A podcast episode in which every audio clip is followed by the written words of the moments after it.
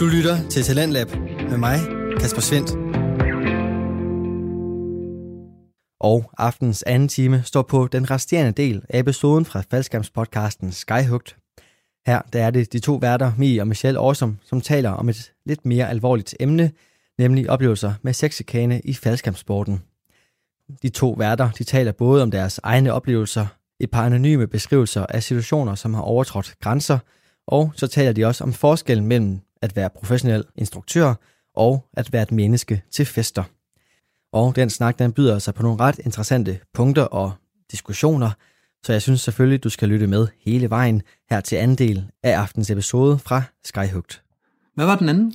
Den anden situation, det var i FDK, og grunden til, at jeg nævner klubben, det er, fordi jeg også begynder at nævne noget indretning. Det var til et eller andet boogie, og det var midt på dagen, og jeg gik i bad deroppe, og der er to brugskabiner. Der er en, der vender ud mod vinduet, så der er en, der er, kan man sige, midten af lokalet. Ja. Og jeg tog den, der vender ud af med vinduet i, og jeg havde lige tændt vandet og gået ind og bruseren, og da jeg så kigger op, så står der en op på bænken inde i kabinen ved siden af, og kigger på mig. Nå.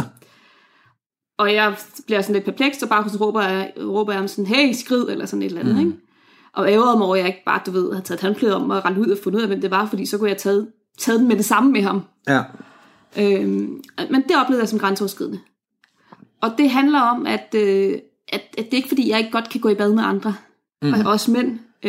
Du og jeg, Michelle, har også gået i bad sammen, før vi blev kærester. Langt før vi blev kærester. Ja, jeg går i bad med Gud og hver mand. Ja. Gør jeg stadigvæk. Ja, og begge køn. Ja. Og vi Gud har også... Gud at være dame. Gud at være dame. Ja. Men er Gud ikke en dame? Det er måske en diskussion, der hører til et senere afsnit så. Okay, den parkerer vi. Ja. Vi har været i Skåne og springe, og der er fællesbad. Det er det, vi fortalte om tidligere. Og det har jeg det også fint med. Der er også bare forskel. Grunden til, at jeg oplevede, det var grænseoverskridende, det her med, at han jo, du ved, aktivt gjorde noget for at stå og belure mig. Og det er så ligegyldigt, at han ser mig i øjnene. Det handler ikke om det, men det er det med, at det var ikke meningen, at jeg skulle opdage, at han kiggede på mig. Og det synes jeg var ubehageligt, at der er en eller anden, der står og kigger på, at jeg tager et bad. Der er også lige præcis forskel i at kigge og i at lure. Ja, og det her var at lure. Altså, der er forskel på at komme ind i dameomklædningen, smide alt tøjet og sige hej mig, ja. Og så på at stå og kigge ind gennem nøglehullet. Det er to meget, meget forskellige ting. Ja. Faktisk så var der en oppe i Bunkhouse den pågældende dag, inden jeg gik i bad. Og det var ikke ham. Der, siger han. Det er det ikke. Og han sådan op til mig, sig til, hvis du skal have en hånd i badet, Mie. Og det var jo ikke en kommentar, der var grænseoverskridende for mig. Nej. Netop fordi den er bare så ude i... den er så åbenlyst. Ja, præcis, ikke? Så det griner man jo bare af. Sådan, men jeg skal nok sige til, hvis jeg har brug for at blive skrubbet på ryggen. Ja. Det er fint nok. Det overskrider ingen grænse, i hvert fald hos mig. Men det, at der er en, der bare netop står og lurer på en, det synes jeg var ubehageligt. Og det endte med, at jeg faktisk må sige til formanden for klubben, så sige, at jeg er ikke 100% sikker på, hvem det er. Jeg er 99, men eftersom jeg ikke er 100, vil jeg ikke bare tage fat i en anden uskyldig sjæl og skille ham hæder af jer fra. Nej. Så jeg har brug for, at du siger højt ud i hangaren, at det her, det ikke er i orden. Det skal i hvert fald ikke overgå andre. Og så den her person skal også vide, at jeg altså siger fra, ikke? Og at man er bustet, og at man måske lige skal holde næsen i egen kabine. Ja. Prøv lige at tage dig sammen, kammerat. Ja. Jeg synes, der er ekstremt stor forskel på de to oplevelser, du har haft. Ja. Ikke at nogen af dem er okay, fordi din grænse er blevet overskredet. Der var den. Overskidt. Jeg vil sige, i princippet ja. I begge situationer er dine grænser blevet overskredet. Ja. Og det er ikke okay. Men så kan, den diskussion skal vi også tilbage til. Hvorfor er det ikke okay, og er det okay? Og kan, altså det der med, at der er to vinkler på det, tror jeg er ekstremt vigtigt for at forklare det i alle sammenhænge, hvorfor det er sådan. Og nu, så bliver der meget profound til den tid. Men det, der springer øjnene med mig, det er, den ene, I står i baren. Ja. Og der er høj musik og alkohol. Ja, og festen kører, og hey, jeg lægger sgu da lige armene rundt om dig og klemmer dig på babserne 2 gange. Ja. Hey, det er, hvad der sker. Det har han helt sikkert opfattet som, den er good to go. Ja. Og der, hvor den adskiller sig, hvis han havde været over i bunkhouse, efter du havde sagt godnat og gået i seng, og havde lagt sig ind i sengen ved siden af dig, og så gjort det, så havde det været et helt andet game, i mine øjne. Ikke at jeg underkender, at dine grænser blev overskredet. Overtrådt. Det var den, jeg ledte efter. Ikke at jeg ikke siger, at dine grænser ikke blev overtrådt i situationen, for det gjorde de. Men de kunne have været overtrådt endnu værre i andre scenarier, i andre kontekster. Lige præcis. Og det er det, jeg mener, der er den store forskel på de to ting. At den ene prøver sådan lidt gedulgt, lidt fordækt, og snyde sig til at kigge lidt på din krop, mens du er i bad, uden at du skal opdage det. Ja. Det er bare... Prøv at høre, der er... det er creepy dude. Ja, det er præcis. Så der er Amager Strandpark nok et bedre bud. Ja, eller internettet. Ja, for eksempel. Altså. Men der er andre steder, der er noget mere oplagt. Hvorimod den anden situation, den kan jeg sagtens se. Ikke at jeg selv har gjort det, nej, men jeg vil godt kunne se en situation, hvis jeg var single for eksempel. Ej, det behøver ikke engang at være. Jeg tror godt, jeg kan se en situation, hvor jeg har grebet nogen om brysterne i en barn, MFK på et eller andet tidspunkt. Det tror jeg godt, der er sket. Ja. Og vi behøver ikke eksempler her. I behøver ikke at skrive til os. Men det kunne godt være sket. Ja. Jeg ved i hvert fald, at jeg har befamlet en del mænd, eller drenge, lad os bare være ærlige, op i den klub gennem årene. Og der er sikkert også røget en enkelt pige med i det. Ja. Og det har jeg aldrig haft indtryk af, var... Nu drikker jeg mig ikke så fuld, så jeg ikke har det her, bare en lille smule tilbage af det her filter, hvornår man er okay, hvornår det ikke er okay. Nej. Så det bilder jeg mig ind, at det har jeg sgu aldrig gjort. Nej. Men jeg kan godt se en situation, hvor det kunne ske, at man bare har læst den anden forkert. Ja. Og det er bare lige pludselig, så tager man lige et lille skridt fremad og tænker, så gør vi også lige det. Ja. Og den anden sådan lidt, nej, det gør vi så da i hvert fald ikke. Nej. Og så ville samme situation jo opstå, hvor det var mig, der var skurken. Ja. Så den kan jeg godt følge et eller andet sted. Ja. Hvorimod den anden med at klatre op og kigge ind over væggen, skillevæggen til en brugskabine. Det kommer du ikke lige til. Ej. Du bliver ikke lige fristet af situationen. Nej, og eftersom man står og skjuler sig, mens man gør det, så må man også vide med sig selv, at man gør noget, der ikke er i orden. Ja. Hvorimod det andet tilfælde i baren, der gjorde han det, mens alle stod og så på. Ja, lige præcis. Og jeg husker det ikke, for jeg var vitterlig meget fuld. Mm. Og det vil også sige, jeg kan ikke huske, hvordan de andre omkring mig reagerede. De var også sådan lidt, hold op med det der-agtigt, og så var den sag lukket, ikke? Men jeg tror også, at netop i situationer, hvor der er mennesker af begge køn, og stemningen bliver lidt frivol, lidt opløftet, og der er alkohol, så opstår der situationer, hvor tingene godt kan blive, om ikke seksuelle, så i hvert fald tonet i den retning. Ja. Og det gør det, vi er jo unge, virile mennesker, alle os, der smager falskamp, men de fleste af os er. Og det er jo rigtigt. Ja. Det er jo ikke anderledes end på et dansegulv, at så gnider man sig op af en eller anden, det vil hun ikke have, og så går hun væk. Ja. Så stiller hun så over at danse med en anden, og så er det sådan, det skulle man så ikke. Ja. Og så finder man et nyt offer, man gør. Og den her snak handler jo også om, at det betyder heller ikke, at jeg er den rene engel, aldrig nogensinde har overtrådt andres grænser, altså både mænd og kvinder. Jeg kan også på et tidspunkt have taget mænd upassende, eller taget på mænd på en upassende måde, hvor jeg ikke skulle gøre det. Jeg ved det ikke. Nej, men jeg tror også bare, det er vigtigt at skille, og det er derfor, det er to skide gode eksempler, du kommer med, netop fordi de er to meget, meget forskellige karakteristika. Den ene, det er den der, det kunne godt ske for mig, at jeg kom til det. Ja. Og den anden, det er sådan lidt, du kommer ikke til det ved en fejl, det er et bevidst valg, du har truffet. Ja. Og det er i mit hoved to forskellige ting, selvom produktet af det jo er en springer, der har fået overtrådt sine grænser. Det er jo det samme begge situationer. Du nævner begge situationer, som der har du fået overtrådt dine grænser. Mhm. Så for dig har det jo ikke ændret sig. Nej. Det er jo det samme produkt, vi har. Ja. Det er bare to forskellige veje derhen. Ja. Og jeg synes, den ene har jeg nemmere ved at acceptere.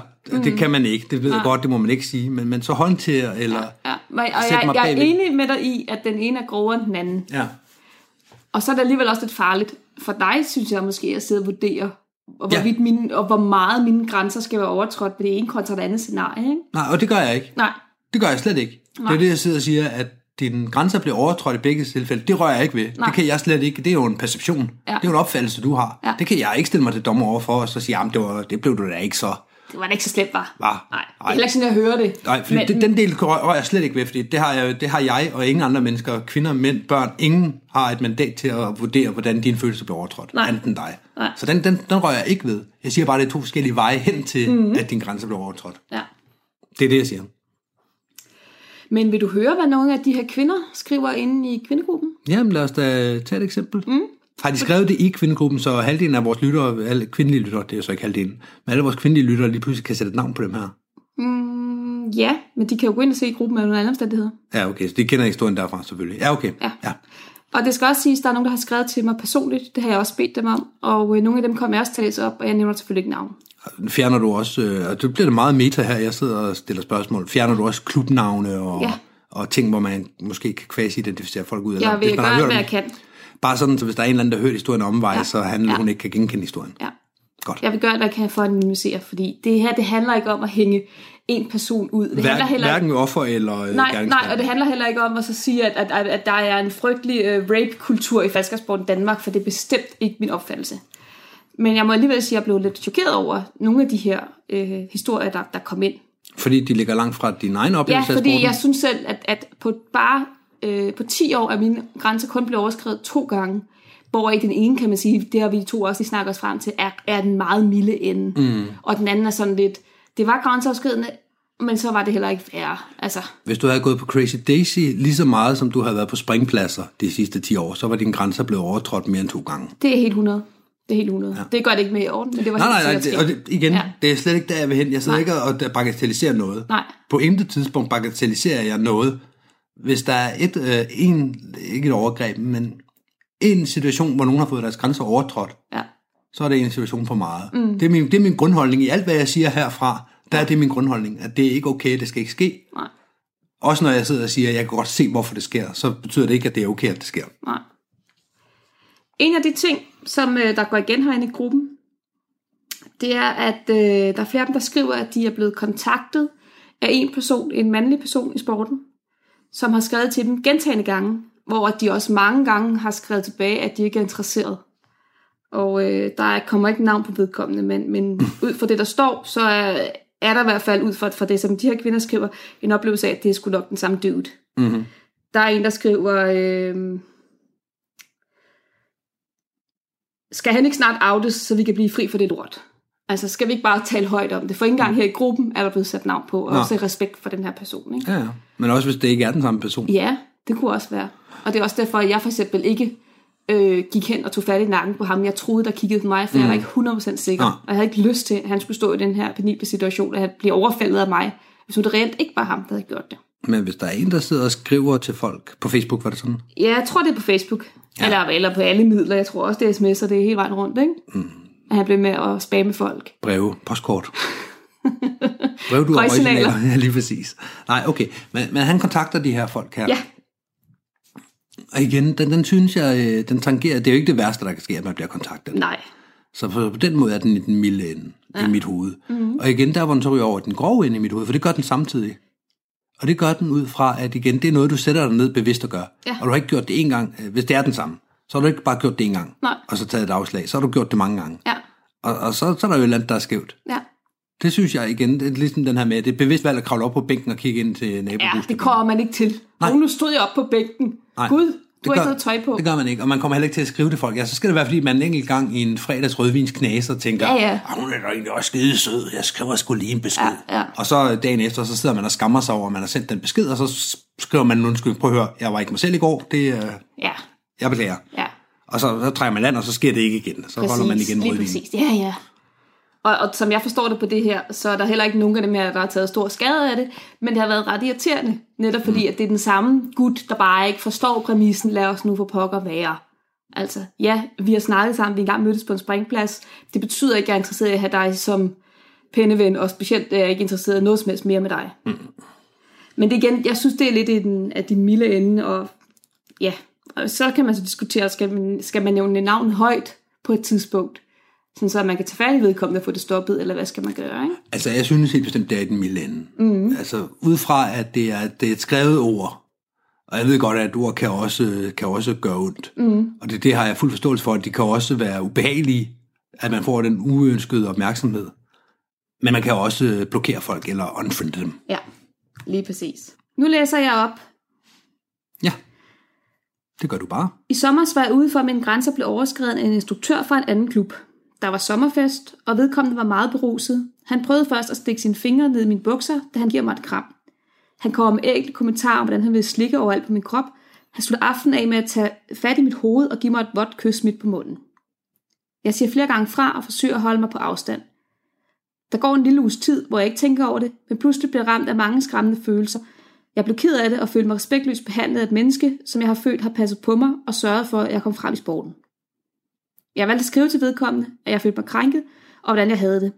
Han skrev heldigvis tilbage, at han var ked af det og flov. Han har siden da nævnt det et par gange, hvor flov han er. Vi taler stadigvæk sammen, men noget er anderledes. Jeg har ikke samme respekt for ham, og jeg er meget mere på vagt, når han er i nærheden. Jeg ser ikke mig selv som sart, men har der flere andre episoder, hvor jeg har følt, tonen kan være ækel på tomandshånd.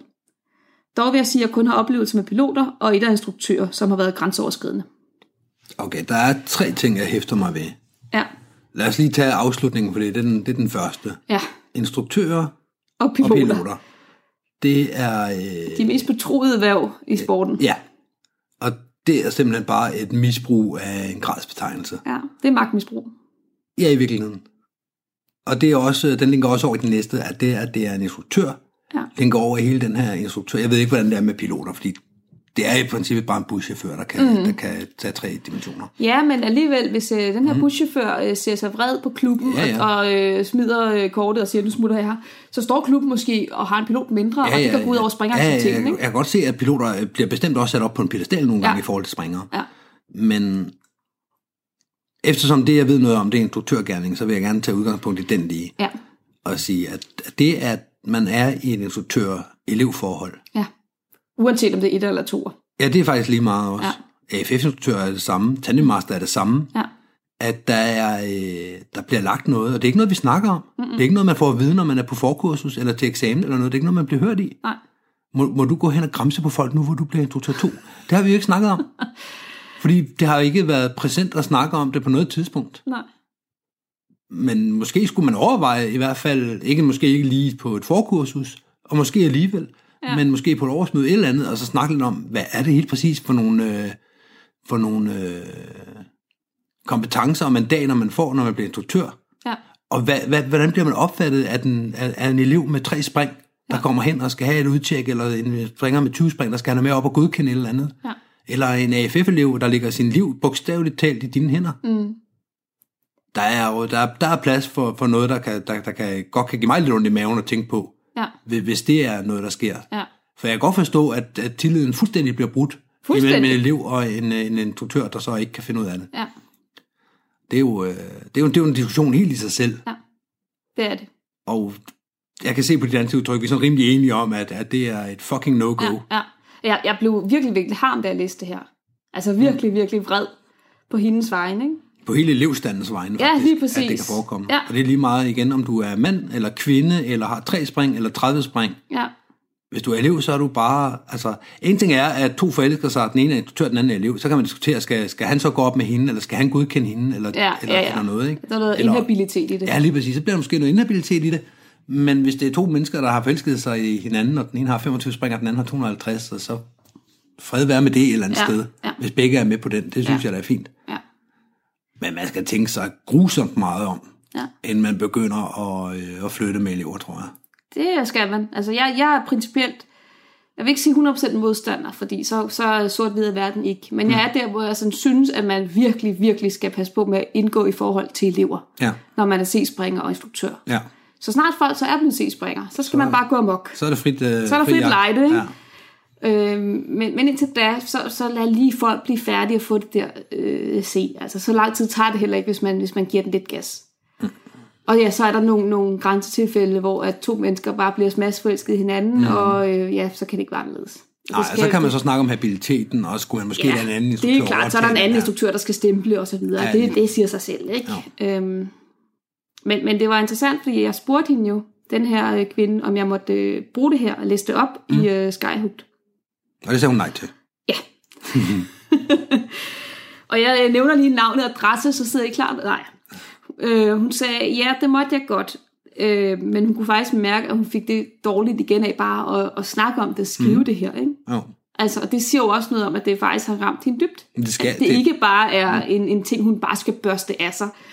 Og det er interessant. En anden ting, det er, at både kvindegruppen og alle kvinder, jeg har talt med om det her, er meget sådan noget med, det er ikke fordi, jeg er sart, men at de har ligesom brug for at fortælle det her. Altså, det er altså ikke fordi, jeg er sart. Nej. Og det burde man jo ikke behøve at sige. Nej. Selv hvis man var sart, så skal der pokker også være plads til en i sporten, ikke? Jo. Men det har folk meget brug for at understrege. Men det er også for, at man ikke skal fejte af med, det er nok også bare ham eller hende, der er sart. Nej. Og det er kvindelige springere, ikke? De er ikke nogle små prinsesser. Jeg tror også, at historierne går den anden vej rundt. Nu har jeg jo ikke spurgt i mandegruppen. Mm-mm. Og det har været bevidst valgt, dengang du begyndte at snakke om kvindegruppen, at måske skulle jeg spørge i mandegruppen. Mm. Og det tror jeg ikke... Jeg tror for det første ikke, der kommer ret mange historier, fordi der er ikke ret mange kvinder i sporten til at lave overgreb. Så skal mændene gøre det på hinanden. Ja. Og det skal de heller ikke gøre. Nej, det må de heller ikke. Men tilbage til den tredje ting, ja, som er det der med, og altså lad os lige blive enige om, inden jeg kaster mig ud i den tredje ting, ja, at stikke hænder ned i bukserne på en anden menneske, ja, imod dennes vilje.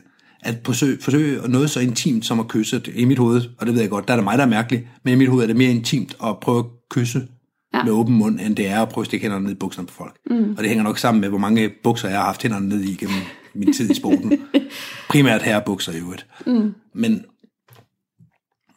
hvis vi lige bliver enige om, at præmissen er, at det er bare et no-go, og det er ekstremt grænseoverskridende, det forstår jeg godt, det, ja, er lige bagved. Ja. Så vil jeg så vente om at sige, at jeg har sgu også selv haft mine hænder nede i bukserne på folk, ja, som sagt. Ja. Både herrebukser og damebukser. Ja. Der vil jeg gerne lige runde, fordi du og jeg var jo i Drops to Denmark. Det var vi. Sidste år i 2018. Mm-hmm. Og jeg kan ikke huske, om jeg sprunget den her pågældende dag, men jeg havde været til et DFU-møde et eller andet sted i Jylland. Mm. Jeg havde lånt din bil, jeg kommer tilbage på springpladsen, og festen er stukket helt af, og jeg opgiver simpelthen at hoppe med på vognen, og jeg har egentlig heller ikke rigtig lyst til at drikke den her dag. Men jeg sætter mig over... Klokken var 2, da du kom tilbage om eftermiddagen, så vi havde ikke sprunget. Nej, okay. Fordi vi var ret visne, da du dukkede op. I var ret visne, I havde en fest i gang, I hyggede jer, og jeg ville gerne være en del af det sociale, men lidt på afstand. Så det vil sige, at jeg satte mig faktisk bare ind i baren, eller ved de der høje stole, sad ved min computer og sad og hyggede mig, og det vil sige, så var det jo, jeg var jo stadigvæk en del af festen, men bare en lidt tilbagetrukket del af festen, kan man sige. Ja, ikke? Du var ikke lige midtpunktet. Nej. Jeg havde ikke lyst til at sætte mig i bunkhouse, fordi det ville også være meget afvisende, men jeg sad der med min computer. Mm. Og så undervejs, så får I en leg i gang med noget Ivan, og noget med, at taberen eller vinderen... Ja, men det starter med en Ivan. Ja, lad mig høre. Godt. Det starter, for dem, der ikke kender Ivan, så er det et drukspil, og det betyder, at man skal hælde øl op og så videre. Og det bliver sådan lidt en... men den næste, der taber, skal i øvrigt også... Ja. Jada. Og det ender så i, at nu er vi ved at være der, hvor vi behøver bestemt ikke at drikke mere. Så vi går fra Ivan over i flaskehalsen peger på. Helt klassisk. Drejer en flaske, og den, der peger på, skal så gøre det. Mm. Og det ender hurtigt med at blive, at nogen skal have hånden ned i bukserne på nogle andre. Ja. Er det taberen eller vinderen? Det forstod jeg aldrig. Taberen skulle have hånden ned i bukserne på... Eller også, det kan jeg heller ikke huske. Nej. Jeg var ikke ædru. Nej. I hvert fald, du kommer helt til mig på et tidspunkt. Stank Bacardi, og du hygger dig. På sådan, prøv at se det over, og så peger du over på de andre, der har en fest, og sådan, ja, jeg kan godt se det. Og så var det så, jeg foreslog, hvorfor stikker I ikke hånden ned i bukserne på hinanden? Ja. Og så fed idé, og så vagtede du tilbage, og så var det lige pludselig det, der var... Ja, så skulle flasken drejes 2 gange, og så skulle den ene have hånden ned i bukserne på den anden, som skulle have hånden ned i bukserne på den ene igen. Ja, lige præcis. Og det blev mere og mere akavet og mærkeligt, og svagt, ikke? Jo, og uden lige at have debriefet hele situationen med alle de andre bagefter, så tør jeg godt at sige, at der var ikke nogen, der følte sig overskredet deres grænser den dag. Nej, og heller ikke mig, der sad som en form for tvangsindlagt tilskuer. En tilskuersport. Ja, til det her mærkelige show. Altså, du ved, jeg kunne bare trække på skuldrene af det. Dig og en pige kom også hen til mig på et tidspunkt. Jamen, det var mig, der lige skulle hen og aftale noget med dig. Ja, og så måtte du tage hende med, som du nu havde hånden ned i bukserne hos. Ja, for hun havde jo hånden ned i bukserne på mig. Ja, så stod I der med hånden ned i bukserne hos hinanden, og så snakkede vi aftalen eller andet med, jeg ved ikke, hvad det var, og så gik du videre og spillede videre. Og lige der tror jeg faktisk, at hendes grænse blev overtrådt en lille bitte smule, jeg står og snakker med min kæreste, mens jeg har hånden nede i hendes bukser og underbukser. Ja. Og det er jo bare sådan et eksempel på, hvor fuldstændig åndssvagt man kan tætte sig på en springplads, ikke? Jo, og hvor hvide rammer der er, fordi man kan godt stikke hånden ned i bukserne på hinanden, hvor det er okay. Ja. Men man kan den unden fløjte lyne med også stikke hånden ned i bukserne på hinanden, hvor det ikke er okay. Ja. Og jeg kan sagtens se forskellen på den her situation, hvor vi alle sammen er sådan lidt, det skal vi da. Ja. Og så over i en situation, hvor det er sådan lidt, det er usoliseret. Det er ikke, der er ikke givet grønt lys til, at man lige stikker hånden ned. Nej. Der er forskel. Der er kæmpe stor forskel. Det handler simpelthen om konteksten, det bliver gjort i, ikke? Og den stemning, der er. Om det, og igen, det menneske, der er. Ja, selvfølgelig. Og der er mange ting. Ja. Skal jeg prøve at læse en situation mere op? Ja, lad os gøre det. Inden vi ender med en 1,5 times afsnit her. Det kan nemt blive. Det tror jeg. Jeg har fået en masse snak om hjemme i min klub, at jeg skal passe på mig selv til boogies, fordi mange mænd i sporten er nogle hanhunde. Det blev sagt i forbindelse med min deltagelse i et boogie. Jeg må indrømme, at jeg troede, de tog pis på mig, men flere stemte i. Ja. Kommer der mere? Du ligner en, der vil læse mere. Ja, men der kommer noget mere, som egentlig ikke rigtig er relevant. Nej, okay. Og det skrev jeg sådan lidt til hende, hvad for noget? Ja. Nogle handhunde, det forstår jeg ikke rigtigt. Men det oplevede hun simpelthen, og så nævnte hun nogle forskellige navne til mig omkring nogle folk, hun havde snakket med i sin klub, også nogle folk, som jeg kender, der nu havde i gåseøjne advaret hende mod, at nu skulle hun afsted til Boogie alene som pige. Ja. Det synes jeg altså også er interessant. Kan det ikke have været sagt med et glimt i øjet? Fordi når jeg hører de gamle op i min klub... Nej, fordi det var sådan, hun tog det i starten. Ja, okay. Jeg spurgte hende, det var det ikke for sjov? Nej, det blev sagt med alvor, det her. Okay. Ja, for jeg kan godt forestille mig, når man hører de historier fra dengang, man havde Hercules i Sverige, og der blev man nærmest gravid ved at tage det op, både som mand og dame. Og, altså, og så bliver der fortalt med et glimt i øjet, og sådan lidt, det var faktisk fede tider, også fra både mænd og kvinder, når de fortæller om det. Ja. At det var sgu lidt sjovt også. Ja. Så det var min initielle tanke, men det siger du, det er slet ikke det... Jeg må indrømme, at jeg troede, det tog pis på mig, men flere stemte i. Ja, okay. Og så begyndte hun at nævne nogle forskellige navne til mig omkring folk, der virkelig har sagt, ej, pas nu på dig selv, og du skal også lige huske at tænke på, og sådan. Okay. Nå. For at tage til et boogie? Ja. Alene som pige. Okay. Mm. Det lyder skræmmende. Ja, det gør det nemlig. Jeg blev da også sådan helt, hvad for noget? Altså for... Jeg var med til det boogie. For det første, så skræmmer det mig lidt, at vi siger det, når vi ved... Jeg kan jo ikke sige for alle, at det ikke passer. Nej. Men risikoen er ikke alverden. Jeg tror stadigvæk, at risikoen er større på Crazy Daisy torsdag nat. Det tror jeg også. End den er til hvilket som helst boogie på et hvilket som helst tidspunkt. Ja. Der tror jeg, at risikoen er større på Crazy Daisy, selvom der er flere piger også. Ja. Når det er så sagt, så skræmmer det mig også lidt, at vi siger sådan til vores elever, eller vores nye springere generelt. Ja, lige præcis. Wow, en ny kvindelig springer her. For så kan man jo sagtens få skræmt folk ud af sporten, hvis de ikke bliver bange for at springe faldskærm, så kan de altid blive bange for os, der gør det. Ja. Det er jo skide godt. Den der kommer også bag på mig, vil jeg sige. Ja. Det er sådan, det har jeg godt nok aldrig hørt. Ja. Altså, jeg kan huske, min gamle ældre, dengang jeg kom ind i sporten, sagde til mig, at jeg aldrig skulle blive kæreste med en falskerspringer. Og det råd har du jo helt sikkert taget til dig. Ja.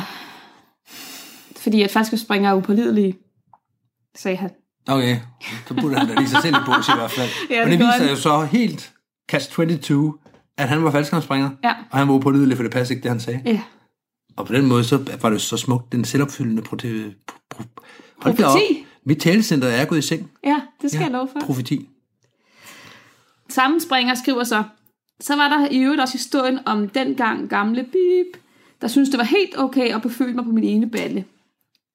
Jeg stod og skar brød i madteltet til aftensmaden, da han kom forbi, og sagde til mig, at han holdt så meget af runde endestykker, imens han lige så langsomt lod sin hånd af min balle. Det er nok på top 5 år ægte oplevelse med mænd nogensinde. Jeg blev naturligvis vred og snadrede, han skulle holde sine graver for sig selv, hvortil han løftede begge hænder op og bestemt ikke lignede en, der oprigtigt syntes, han havde gjort noget upassende. Han sagde ikke engang undskyld. Jeg fortalte i øvrigt om hændelsen næste dag. Jeg husker, at Bip gav mig ret i, det var klamt, mens Bip meddelte, at han da gerne ville tages på sine baller. Og her tror jeg, at vi rammer lige ned i noget af det, der er allerstørst sandsynlighed for at sker i sporten. Ja. Forstået på den måde, at jeg har været vidne til selv, at folk har været, du ved, en lille smule upassende. Mm. I et forsøg på humor. Mm-hmm. Men der er bare forskel på den humor, en 56-årig mand og en 18-årig pige har. Ja. Og der er også forskel på, hvad man synes er acceptabelt, når man er en 56-årig mand og en 18-årig pige. Ja. Sikkert også, hvis man er en 56-årig kvinde og en 18-årig fyr. Jeg undrer mig bare over, hvis man gør et eller andet, man selv tænker, jeg er i orden. Mm. Vedkommende vender sig rundt og siger, det er bare ikke i orden. At man sådan, du ved, bliver sådan lidt, så er det pludselig mig, der har gjort noget forkert, eller hvad? Ja, det er rent faktisk dig, der har gjort noget forkert. Sig nu bare undskyld, og så sig, det var ikke sådan ment, det er jeg ked af. Og kom videre. Det er rigtigt. Hvis du ikke fatter, at situationen ikke er til, at du tager på folks baller. Det kan også være en coping-mekanisme. Jeg tænker, hvis jeg havde gjort et eller andet, hvor jeg havde overtrådt i al offentlighed, overtrådt nogle grænser. Ja. For eksempel, jeg har givet nogen klap bag i. Det vil jeg gerne indrømme. Mm-hmm. Det sker flere gange i sporten. Lad os nu sige, at jeg giver et klap bag i til en eller anden, der står i et madtelt. Mm. Og siger, godmorgen smukke. Hun vender sig om og siger, lad være med det der, det synes jeg faktisk er vildt upassende. Mm. Så tror jeg også, at min go-to-løsning vil være, fordi jeg vil blive flov, jeg vil blive sådan lidt ydmygt over, at det var faktisk heller ikke cool. Nej.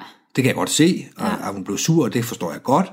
Og det er bare ikke en særlig rar følelse at have i sig selv. Nej. Og så bliver en coping-mekanisme måske at prøve at tørre den af med et glimt i øjet, og sådan, det var også bare for skæg. Altså. Der ikke har sovet så godt en nat. Ja, lige præcis. At man prøver at køre den vej hen. Ja. Især hvis der er andre, der har hørt det også, for ligesom at tage fokus væk fra en selv. Ja. Så det tror jeg, at jeg måske også er en kommentar. Jeg siger ikke, at det er okay af den grund. Nej. Det er det ikke. Nej, og så er det der kommentar, der kommer fra en anden mand. Jamen, jeg vil da gerne tage på mine baller, ikke? Tage på mine baller. Jamen, for helvede, mand. Mm. Så har du fuldstændig misforstået, hvad det her handler om. Nej, han har sikkert ikke lagt noget i det. Nej. Han har ikke tænkt over det på den måde. Det tror jeg ikke, at ham den anden. Nej, der kommer en hen til ham og så siger, nu skal du høre, ham derovre, han tog mig på ballerne, og han svarer så, men jeg vil også gerne tage på ballerne. Mm. Men det tror jeg ofte sker det der. Det tror jeg ofte sker. Det er bare fordi vi ikke er særlig stærkt at kommunikere som mennesker. Og jeg bliver da så træt. Det er det samme det her med at udsat for sexchikane, og så folk siger nej alt for lidt. Altså. Ja. Det er sådan en dårlig joke. Jamen det er det, men jeg tror måske, at det er fordi folk ikke rigtig sætter sig ind i, hvad det er, den anden siger. Ja. Okay, altså man ikke fatter, at det der med grænsen... At grænsen reelt var overskredet, ikke? Ja, fordi ens egen grænse er bare sådan, herregud da, herregud da. Og det var jo det, vi startede med at snakke om, at vores grænser er jo forskellige, for der er nogle situationer, hvor det, at nogen prøver at liste en finger ned i ens bukser, er så grænseoverskridende, at man stadigvæk flere måneder efter kan mærke det fysisk ubehag. Mm-hmm. Ja. Og så er der de situationer, som du har fortalt om i Drops to Denmark, hvor man kan stå med hele hånden ned i en anden persons underbukser, og stadigvæk have en fest med det. Og altså, det er bare konteksten, der afgør det. Jamen, det er det.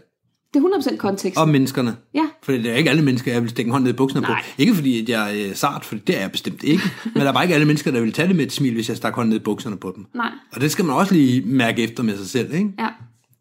Så der er rigtig mange ting. Men jeg tror, at den her sidste her, det er en af de mest typiske overtrædelser. Den der, hvor den ene tænker, at det er da bare god spas. Det er lidt hyggeligt. Det er da bare sjov. Ja. Altså, jeg vil så sige, at jeg har set i en klub, en der demonterede sådan en joke fuldstændig. Ja. Ved, at der er en pige, der ligger pakker, og så alle fyrene sidder derude nu med et lidt skævt smil på, fordi det er hyggeligt at kigge på en pige, der pakker. Det er et kønssyn. Fordi man kan se lidt mere, som regel er der en numse, der strider op, hvis man skal have luften ud af skærmen, for eksempel. Og der er nogle bryster, der kommer meget til syne, hvis der er lidt nedringet. Ja, lige præcis. Så på den måde, så har det en opmærksomhed i sig selv, hvis der er kvinder, der pakker. Mm. Og det er ikke en negativ opmærksomhed. Det kan, og jeg kan godt forstå, hvis det bliver opfattet som en negativ opmærksomhed. Vi prøver heller ikke at kigge så direkte. Men det er et kønssyn at se en pigepakke. Ja. Det sker så er der en ældre springer, der råber ud over pakkegulvet, hov, er der nogen, der har fortalt dig, at du har en god røv? Ja. Hvortil den mandlige springer, der ligger og pakker ved siden af, vender sig rundt og siger, 1000 tak. Ja. Og det tager jo bare fuldstændig luften ud af den joke, der i første omgang var upassende. Mm. For det andet kunne have ødelagt forhold til, jeg tror endda hun var elev. Ja, okay. Kunne have ødelagt forhold mellem den her instruktør og den her elev. Ja. Men i stedet for, at den gik hen og blev lummer eller noget som helst, så blev den bare fuldstændig punkteret af ham den anden. Ja, den blev skudt tilbage i hovedet på ham, der havde sagt. Ja, lige præcis, for den anden havde jo ikke noget tilbage svar på den, vel? Nej. Så...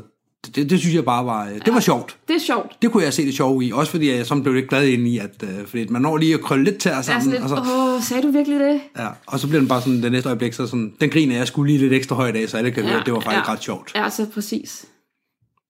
Men det er jo præcis også det, for jeg fandt jo DFU's anti-mobbe- og sexchikane-politik frem. Den kom jo den 9. august 18. Ja. Har vi en sexchikane-politik? Vi har en anti-sexchikane-politik, ja. Jeg har hørt en anti-mobbe og sexchikane. Jeg kan ikke høre, hvor du ligger bindestregen henne. Lad os høre om anti-mobbe, bindestreg og sexchikane-politik. Okay. Godt. Ja. Og der står blandt andet det her med, at hvem er ansvarlige? Men alle er ansvarlige for at sikre, at der er en god tone. Og det er ikke okay at dukke sig, hvis man hører om et eller andet, der er upassende, at man så bare skynder sig væk. Nej. Og det synes jeg faktisk er rigtig godt. Mm. Fordi det er også den måde, vi skal ændre det på. Det er ved, at der bliver råbt op, og så siger, at det her det er et fælles anliggende. Ja. Det er sådan, man ændrer en kultur. Altså det er fuldstændig lige meget, om det så er mobning eller sexchikane. Ja, lige præcis. Fordi mobning er præcis det samme. Ja. Der er en, der driller. Jeg kan selv være lidt hårdhændet i mit drill en gang imellem. Ja. Det er jo, og jeg håber, folk vil sige fra over for mig. Men jeg kan også selv tåle, at det er hårdhændet. Så jeg skynder mig at sige, så jeg ikke udstiller mig selv som en total... perfid og for små mennesker herovre. Men jeg kan godt lide at joke på den måde der. Ja. Men jeg kan også mærke, at jeg skal mærke efter, fordi lige pludselig så begynder folk at gå med i det eller andet, og så har vi pludselig en kultur, hvor det går ud over en. Ja. Og det synes jeg ikke er okay. Jeg synes, det er fint nok, at vi skyder frem og tilbage, men det skal ikke være 10 mod 1, når vi skyder. Nej. Det kan være 1 til 1, eller man kan godt være, alle sammen griner af én ting. Det er noget andet. Mm. Men et drill, der går over i noget andet, altså hvor det bliver mobning, der hvor mobningen bliver stærk, det er jo ikke fordi, der er en, der driller den anden. Der hvor mobningen bliver stærk, det er fordi, at alle laver et fællesskab udenom den anden. Ja. og holder vedkommende ude. Lige præcis. Og det er det samme, når vi kommer over i sexchikane igen, ja. At det, at en siger noget til en anden, behøver ikke i sig selv. At det at gøre noget, det er i sig selv. Men igen, det handler om magt. Ved både mobning og ved sexchikane. Det er det her med, at man viser, at man er mere end den anden. Man kan kue den anden. Mm. Jeg er den store her, og du skal bare magt ret. Ja, ja, det er jo nok ret i. Det er det, det er. Ja, jeg har bare ikke lige taget stilling til det i forhold til sex, men, eller sexchikane. Ja. Chikane. Jeg har et andet eksempel med en kvindelig springer, som spurgte, om jeg ikke ville ringe til hende. Og så ringede vi sammen og snakkede lidt, og hun sagde, at hun havde været ude for, der var en springer i hendes klub, som havde været upassende over for hende og lagt meget kraftigt an på hende, og hun har sådan flere gange så sagt fra. Mm. Det hun så oplevede, det var, at hun tog veninder med den her klub. At så måtte hun ligesom rende rundt og være sådan en form for ulvevogt over for ham her. Fordi han jo nærmest sådan prøvede at kaste over hendes veninder. Mm. Og hun ville jo gerne have dels flere kvinder i sporten, og så dels ville hun gerne bare have sine venner med på springpladsen, fordi nu var det jo en del af hendes liv. Og hun synes, det var så upassende, den måde, han håndterede det her på, at hun så skulle gå og være helt sådan bekymret, lige holde øje med sine veninder og sådan, ikke? Mm. Altså, jeg bliver træt. Og det synes jeg jo også er helt frygteligt, at man overhovedet skal derhen. Og vi kan hurtigt blive enige om, det er jo hammerende upassende. Ja, det er det. Men jeg kommer til at tænke lidt på noget af det, jeg sagde i starten af det her afsnit, med det der med, at der er forskellige perceptioner. Den ene føler jo ikke, at man gør det jo ikke for at overtræde nogle grænser. Nej. Det er de færreste, der gør det, tænker jeg. Nu skal jeg skulle lige se, om jeg kan få en til at græde også. Sådan tror jeg ikke, folk tænker. Nej. Så der er nogen, der synes, det her det er okay. Den mand lige springer i klubben, som synes, at det er okay, det gerne på en piger. Det må han jo synes. Og så er der en person på den anden side, der er genstand for det her, som synes, det er faktisk ikke okay. Jeg tænker, måske kan det også, og nu ved jeg godt, nu kommer det til at lyde sådan meget, kan du ikke bare snakke med ham? Men det er ikke det, jeg mener. Nej. Men hvis vi ikke kommunikerer, og det er jeg godt klar over, det er ikke alle, man kan kommunikere, men det er ikke alle, man har lyst til at prøve. Eller, det er heller ikke mig selv, altså. Men hvis man kan kommunikere, så tror jeg også, man kan vinde meget. Ved bare at også sæt folk til rette og så sige, prøv at, det der, det er, jeg synes, det er pisse ubehageligt, det du laver der. Ja. Hvad enten det er det ene eller det andet. Ja. Det kan også bare være, prøv at høre, sådan skal du ikke snakke til mig. Ja. Eller til nogen som helst andet på den her plads, så kan du bare smutte og finde en anden plads at være på. Ja.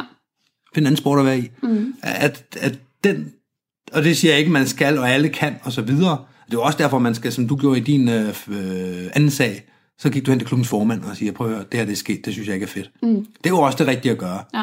Fordi så kan klubbens formand i hvert fald i en eller anden grad i talesæt, prøv at høre, sådan gør vi ikke her, så kan man bare smutte. Ja. Så er det i hvert fald sagt til den næste, der har tænkt sig at klatre op på bænken. Ja, det var lige præcis også derfor, jeg gerne vil have, at han snakkede om det her. Det er også derfor, jeg gerne vil tage det op i den her podcast, fordi at jeg tror, de fleste, der lytter med her, godt kan blive enige om, at de her sager er ikke i orden. Mm-hmm. Ja, ja. Det her det er jo ikke for at hænge folk ud, at vi snakker om det her. Det er for at snakke om, at foregår der noget i falskersporten, som vi ikke kender til? Og der foregår i hvert fald ting i falskersporten, som jeg hidtil ikke har kendt til. Det må jeg desværre indrømme, når jeg læser de ting, der bliver skrevet. Ikke? Jeg genkender det heller ikke. Nej. Altså, jeg genkender der ting, hvor det hele er stukket en lille smule af midt i en brand og en fest og sådan nogle ting. Men slet ikke i... det er også det der igen, hvad for en setting, hvad for en tone er det gjort i? Er det gjort, at folk har grinet og prøvet at lave en joke ud af det, og sådan faldt til jorden, her Gud? Eller er det folk, der reelt har snedet sig efter en pige, der skulle om at tease for at kigge på hende? Fordi der er altså i mit hoved... Det er sjovt, du siger det. Nå, har du flere historier? Jeg har en historie med... ja. Vi var en del mennesker, og der var god stemning. Virkelig god stemning, faktisk. Der var bål og lagt i ovnen til en god aften. Jeg kan godt lide fest og glade dage, holdt ikke igen med alkoholen. Jeg havde mødt mange nye mennesker den dag og aften. Jeg kunne faktisk slet ikke holde styr på de nye mennesker, jeg havde mødt. Jeg kæmpede ikke bare med at huske navne, men også ansigter. På et tidspunkt stod jeg rundt af bålet. Jeg stod alene, mens ham, jeg havde snakket med, var ude for at tisse. En mand tog kontakt til mig og fortalte mig, at jeg fik røg i øjnene. Jeg svarede, at det var ikke så slemt. Han sagde, at jeg skulle komme over til ham, for der fik man ikke røg i øjnene. Jeg svarede, at jeg stod fint. Jeg havde ikke lyst til at snakke med ham, for jeg havde allerede fornemmet lidt underlig stemning omkring ham. Manden accepterede ikke det svar, så han kom hen og tog fat i armen på mig og trak mig over til ham og hans ven. Jeg blev sur og sagde, at det skulle han ikke gøre. Denne mand var på det tidspunkt stadig en fremmed for mig. Hans attitude, da han rykkede mig, oplevede jeg som et signal fra ham om, at han kunne rykke mig, hvorhen det passede ham, uden at jeg kunne gøre noget. Jeg forsøgte at undgå denne mand i løbet af aftenen. Jeg blev ret fuld. På et tidspunkt går jeg med en anden fyr ud for at tisse. Vi går væk fra selskabet. Der er lidt langt til toilettet, så jeg sætter mig bag en lille jordvold og en anden fyr og står et andet sted. Da jeg er færdig med at tisse, er han gået. Til gengæld står den anden mand og kigger på mig. Han er høj nok til at se over jordvolden, og han har stået og holdt øje med mig. Det er manden, som rykkede på mig ved bålet. Hvorfor kigger han på mig, når jeg tisser? Han vil have kontakt, og snakke og stå alene med mig, men jeg har ikke lyst. Jeg går tilbage til selskabet. Jeg sætter mig ved en af mine venner og forklarer ham det. Jeg fortæller ham, at det er første gang i mit liv, jeg har oplevet den stemning. Et problem er bare, at jeg hverken kan huske mandens navn eller ansigt. Jeg kan bare huske stemningen. Som jeg sidder og snakker med min ven, kommer manden forbi. Han har ændret sin attitude lidt, så jeg er faktisk ikke sikker på, om det er ham. Min ven kommenterer dog på, om manden opførte sig meget underligt, og han kunne godt forstå, hvis jeg fandt det ubehageligt. I løbet af aftenen har denne mand flere gange vist stor interesse for, hvor jeg skulle sove henne. Alt har jeg faktisk ikke lyst til at sove alene, da jeg skal til at gå i seng. Min ven er gået i seng. Han har tilbudt, at jeg vil komme ned til ham, hvis ikke jeg vil sove alene, men jeg kan ikke huske, hvor han sover. Det ender med, at jeg lægger mig til at sove hos en anden mand, hvor jeg føler mig sikker på, at han forstår et nej, og måske det hele taget ikke prøver. Parentes, han opførte sig meget pænt. Jeg har slået for sjov med et par af de drenge, jeg springer med. De må godt tage fat i mig. De må også godt rykke rundt på mig. Jeg har også tisset med et par af de drenge, jeg springer med. Også med øjenkontakt. Det generer mig ikke. Jeg kan godt sove i rum med mænd, jeg ikke kender. Normalt er ingen af disse ting et problem. Der er dog stor forskel på folk. Ham manden her kendte jeg slet ikke, og han formåede at skabe en meget mærkelig stemning omkring sig selv. Jeg har efterfølgende fundet ud af, hvem denne mand var, som fik mig til at føle mig ubehageligt til mode. Han er instruktør. Igen så har vi det der spil mellem instruktører og ikke-instruktører også. Ja. Og det synes jeg jo er sindssygt upassende. Som nævnt tidligere, så den diskussion skal vi selvfølgelig ikke tage op igen. Nej. Og der det her, vi har den her gengang med, at nogen står og lurer på andre. Ja, lige præcis. Det er konteksten. Fordi ja, igen, hvis der er en, der siger, skal vi pisse over kors? Ja. Så er det altså noget ganske andet. Så kan man også bare sige, nej, det skal vi i hvert fald ikke. Og det her lyder som en kvinde, der godt kan finde noget at pisse over kors, ikke? Jo, lige præcis. Altså, fordi, jo, det kan vi da godt. Ja. Jeg har da også tisset over kors med folk, også med piger i øvrigt, i klubben og i sporten altså. Ja. Så det kan sagtens lade sig gøre, men der er også bare forskel på, mens hele selskabet hører det, og så sige, hey, skal vi gå ud og tisse over kors så? Ja. Eller at man lister efter nogen, der står i mørket og forretter sin nødtørst. Ja. Der er altså det er der, hvor det bliver skummelt igen. Ja, lige præcis. Det er creepy, det her med sådan at snige sig ind på og lure på folk, der tror, de har noget privatliv, ikke? Jo. Og det synes jeg er mærkeligt. Og i forvejen har vi ikke særlig meget privatliv på en springplads. Nej, som du selv nævnte tidligere, så Sverige, de har jo en helt anden kultur generelt, omkring saunaer og hvordan man går i bad og sådan nogle ting. Mm-hmm. Og det har vi bare ikke i Danmark. Og så alligevel, fordi når vi er på en springplads i Danmark, så har vi jo alligevel et eller andet, hvor altså de fleste steder, der er der jo altså baderum. Det kan godt være, at man har sin egen kabine og sådan nogle ting, for eksempel i Aversi. Men når man står og tørrer hår, så står man det samme sted. Midt ud ingenting. Ja, og det er sådan regel okay, har jeg indtryk af. Der er faktisk en springer her, der skriver noget interessant. Det er inde i gruppen.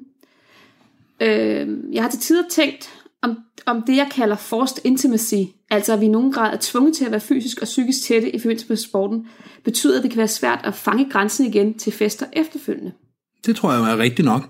Ja. Altså det her med, at hvis vi som hold for eksempel står og klæder om, i en vis grad. Så kan vi godt lige skifte bukser, mens der er nogle andre fra holdet. Mm-hmm. Og der kan jo være folk fra begge køn på et hold. Ja.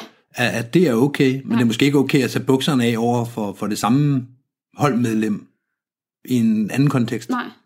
Det tror jeg rammer noget rigtigt. Ja. Også at man er på en springplads, man er i en klub, hvor man måske loader et andet sted, og man skal bare tisse. Ja. Men så går man ud og tisser. Og så er det, hvad det er. Jeg har da været instruktør sammen med en anden instruktør, hvor hun skulle tisse. Mm. Og så sætter hun sig ned og tisse, vi venter på eleverne. Og så vender jeg jo ryggen til at stå og kigge efter flyverne imens. Altså. Ja. Det er jo sådan, det er. Og det er forced intimacy, og det finder vi bare ud af, det løser vi. Ja, og det er som regel okay. Jeg tænker også, forced intimacy er jo også det, at vi sidder så tæt i flyveren, for eksempel. Ja, det er det bestemt også. Men, og det her det er bare for at give nogle eksempler. Men min pointe er, at der er det okay. Det er en del af det, og det er vi sådan... Hey, det er en del af det at være på en springplads. Det er en del af det at være i sporten, at vi holder fast i hinanden, eller hvis vi laver et sugedive, en hornet gorilla, et eller andet, hvor vi har... fat i hinandens brystrinde. Ja, lige præcis. Så har man altså også fat i det der inde bagved nogle gange, i hvert fald med bagsiden af hånden. Ja, altså du har da engang fået en sheriffstjerne i frifald, ikke? Jo, lige præcis. Der følte jeg mig faktisk krænket. Nej, jeg følte i hvert fald, det gjorde ondt. Det gjorde du. Ja. Det gav du også udtryk for med håndtegn og fakter. Ja, og det er jo det en god instruktør kan. Nej, men der er den her setting, hvor det er okay, men også fordi det er sådan, det er at være i sporten, det er sådan, det er at springe faldskærm. Ja, vi kommer tæt på hinanden. Ja, og det lever vi med. Vi sidder imellem, altså vi har snakket om i det afsnit, hvor vi snakker om nøgenspring. Ja. Det der med at sidde 5 mennesker i barrøv i en flyver, og man sidder og møffer rundt, og man skal op på alle 4, og der er altså bare numser og bryster og det der er værre. Udover i alle retninger. Ja. Og det finder man ud af, det finder man til at løse. Det er selvfølgelig også dem, der synes, det er okay, for det er ikke alle, der gør. Det er jeg helt med på. Ja, og det er heller ikke alle, der behøver at gøre det. Nej, slet ikke. Og det er helt, den er jeg helt på det rene med. Men det er også bare en anden setting, end at 5 mennesker tager tøjet af og begynder at klatre rundt på bordet til en fest, for eksempel. Det, det er noget helt andet. Ja. Og der er helt sikkert nogen udefra, der vil synes, prøv at det er sgu for meget, så må I da gå i bunkhouse, hvis I skal være sådan. Ja. Så det kan jeg godt forstå. Ja. Ikke at det afholder mig fra at tage tøjet af i ny og næ. Jeg kan huske en dag, hvor jeg lå på pakkegulvet i FDK og havde fået mig en lur. Mm. Og da jeg vågner, der står et eller andet springer, iført sit grej og ikke noget andet. Mm. Og bare står glad og svinger med sin tidsmand eller sådan noget, fordi han er oppe og lave sit første nøgenspring. Eller sådan noget. Du er ikke helt sikker på, hvad det er, han står og svinger med faktisk. Nej, jeg var jo stadigvæk halvvågen der. Mm. Og jeg tror godt, han synes, det var lidt sjovt, at jeg vågnede op, og så stod der en nøgenmand. Og det var overhovedet ikke grænseoverskridende. Netop fordi det var så obvious, at jeg lå der og sov midt i hangaren. Han kommer ind midt i hangaren. Alle har allerede set alt, hvad der er at se, og så synes han bare, det var sjovt, at hans gamle instruktør lå der. Ikke? Altså, kontekst og setting. Fuldstændig. Ja. Fuldstændig kontekst. Altså, det var bare, okay, tag dog noget tøj på, og så vendte jeg mig og så videre. Ikke? Altså, jeg var ligeglad. Ja. Og på samme måde, så har du jo sikkert også overskredet formanden i FDK's grænser, da du stod inde i hans container og var nøgen, da han kommer ind til dig. Undskyld, for helvede. Ej, for helvede. Jeg kan høre ham sige det. Jeg var der ikke, men jeg kan høre ham sige det. Det var meget sådan sugtende. Jeg ved ikke, hvor meget hans grænser blev overskredet. Han overgivede i hvert fald ikke, at han skulle forholde sig til et nøgenspring på hans springplads. Nej. Den eftermiddag. Nej. Og igen, vi skal også passe på, at vi ikke bare kan kritisere det, fordi hver en af de situationer, du har sagt her, de kommer fra et menneske, der har nævnt det, fordi deres grænser blev overskredet. Mm. Og det synes jeg, man skal have respekt for. Ja. Og det synes jeg også, man skal tænke over, også når mikrofonen er slukket her, at man måske lige sætter sig ned bare 3 minutter og tænker over setting og kontekst. Ja. Hvornår er noget okay? At det ene kan godt være, okay i en scenarie, men ikke i en anden scenarie. Ja. Og også, hvem gør du over for? Der er forskel på, om du gør det over for ham eller hende, du normalt fester sammen med, og I kender hinanden rigtig godt, og har kendt hinanden i årevis, også over for den nye springer, du ikke kender så godt. Ja. Er vedkommende, du gør det med en medspringer, eller er det en elev? Ja, også det. Helt sikkert. Også betydning. Altså, jeg synes stadigvæk, at der er højere standarder for instruktører, men C-springer er jo stadigvæk højere oppe i hierarkiet, end elever er. Så der er også noget magt der, man skal holde sig for øje, ikke? Inden man bare tvinger sine hænder ned i bukserne på... Jo, altså, man skal bestemt ikke tvinge sine hænder ned i bukserne på nogen. Nej. Uagtet hvem man er, eller hvorfor, eller hvem man gør det ved. Nej. Det skal man ikke. Man skal ikke tvinge. I det øjeblik, du bruger tvang, så har du ligesom antydet, at det var... Så stop igen. Ja, det er ikke okay. Nej. Men endnu værre er det, hvis det er... Altså, instruktører er i min bog dem, der allermest skal holde sig i skindet. Ja. Og det man måske også... Og det er måske også en note til mig selv, at det, man også skal holde sig for øje, det er, at jeg kan godt være dagens hitter, men når jeg drikker mig fuld om aftenen, så tænker jeg jo ikke på mig selv som hitter. Jeg har også en stor forskel i min personlighed, når jeg står som hitter på en springplads, og når jeg drikker mig fuld på en springplads. Ja. Og det kan meget vel være den samme springplads. Ja. Igen, kontekst og setting har ændret sig. Og i det her, der er det meget bevidst, at jeg ændrer kontekst og setting omkring min egen person. Mm. At hey, nu er der altså øl på bordet, og nu laver vi noget helt andet, end det vi har lavet dagtimerne. Ja, nu tager jeg noget fjollet tøj på, og så giver vi den gas på en anden måde. Ja, eller jeg har ikke noget tøj på, eller et eller andet. Altså, og det skal jeg måske også tænke lidt over, hvad for signal det sender til elever. Ja. Fordi det her, jeg måske...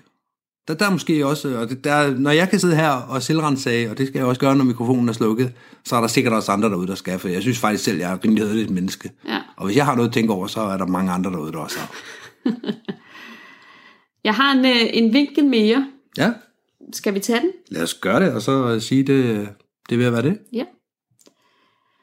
Det er det her med, at der bliver skrevet i gruppen, at det går selvfølgelig begge veje. Det er aldrig i orden, når mænd forgriber sig på kvinder eller overskrider kvinders grænser, og det er heller ikke i orden den anden vej. Nej, enig. Apropos begge veje. Jeg lagde på et tidspunkt øre til udtalelsen. Jeg vil aldrig stikke pikken i en kvindelig springer, fordi det har været alt for mange andre rundt omkring i hele falskamp-miljøet. Yndigt, ikke sandt?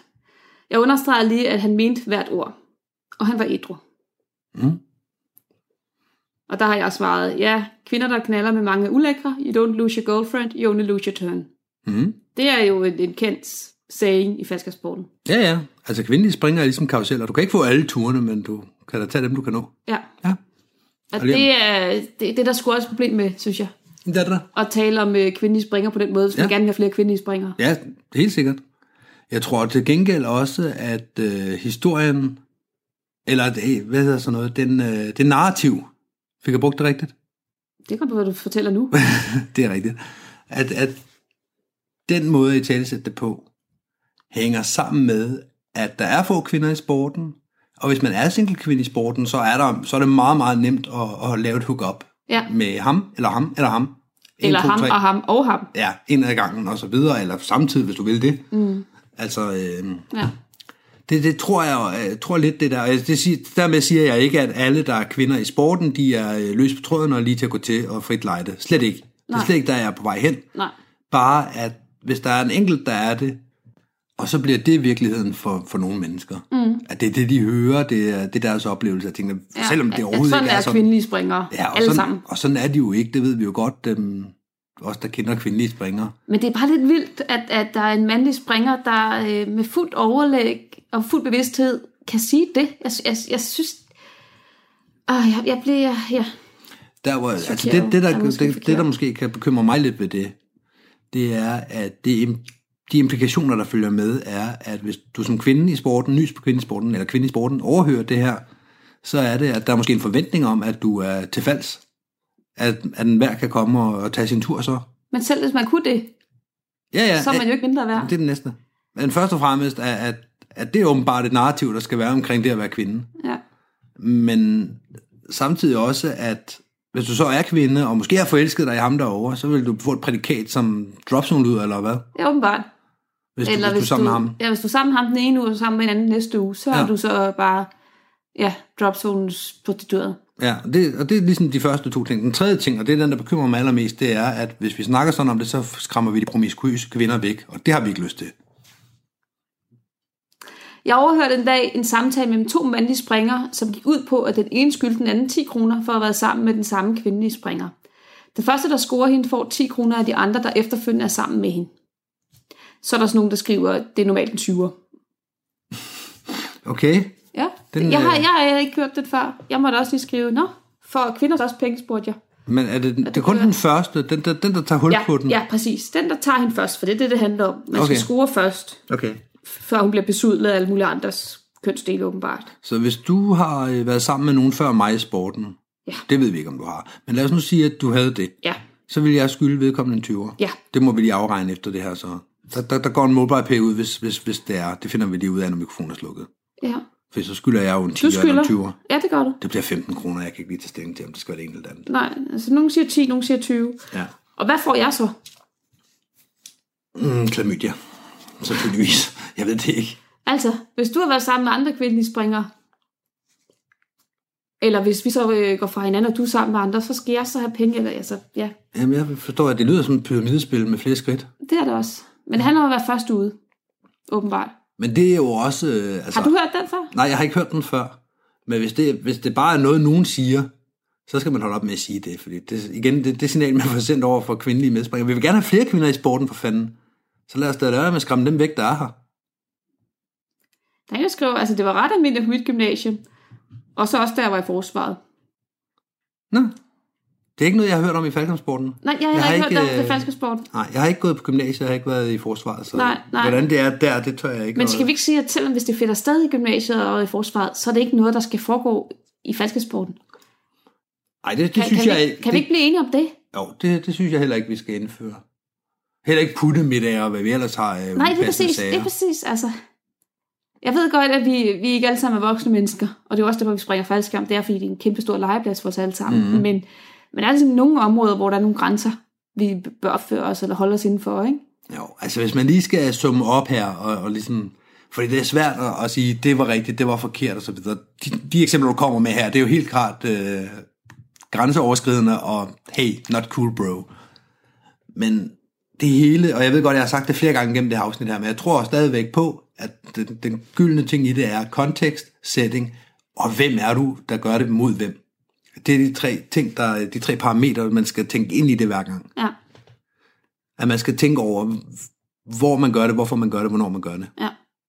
Men der er en her, bare afslutningsvis, der også skriver, at heldigvis har jeg ikke noget mod at åbne munden, og jeg er blevet mødt med opbakning, hvilket også er super skønt. Mm. Og det er jo det, vi skal hen til. Radio 4 taler med Danmark. Det var det sidste fra aftens episode fra Falskamps podcasten Skyhookt med Mie og Michelle Aarsom. Det afsnit det tilsluttede sig aftenens første episode, som kom fra Jakob Bachmann og hans podcast Forbrydelse og Moral. Mit navn det er Kasper Svind, og tilbage for mig er blot at sige tak, fordi du lyttede med og på genlyt.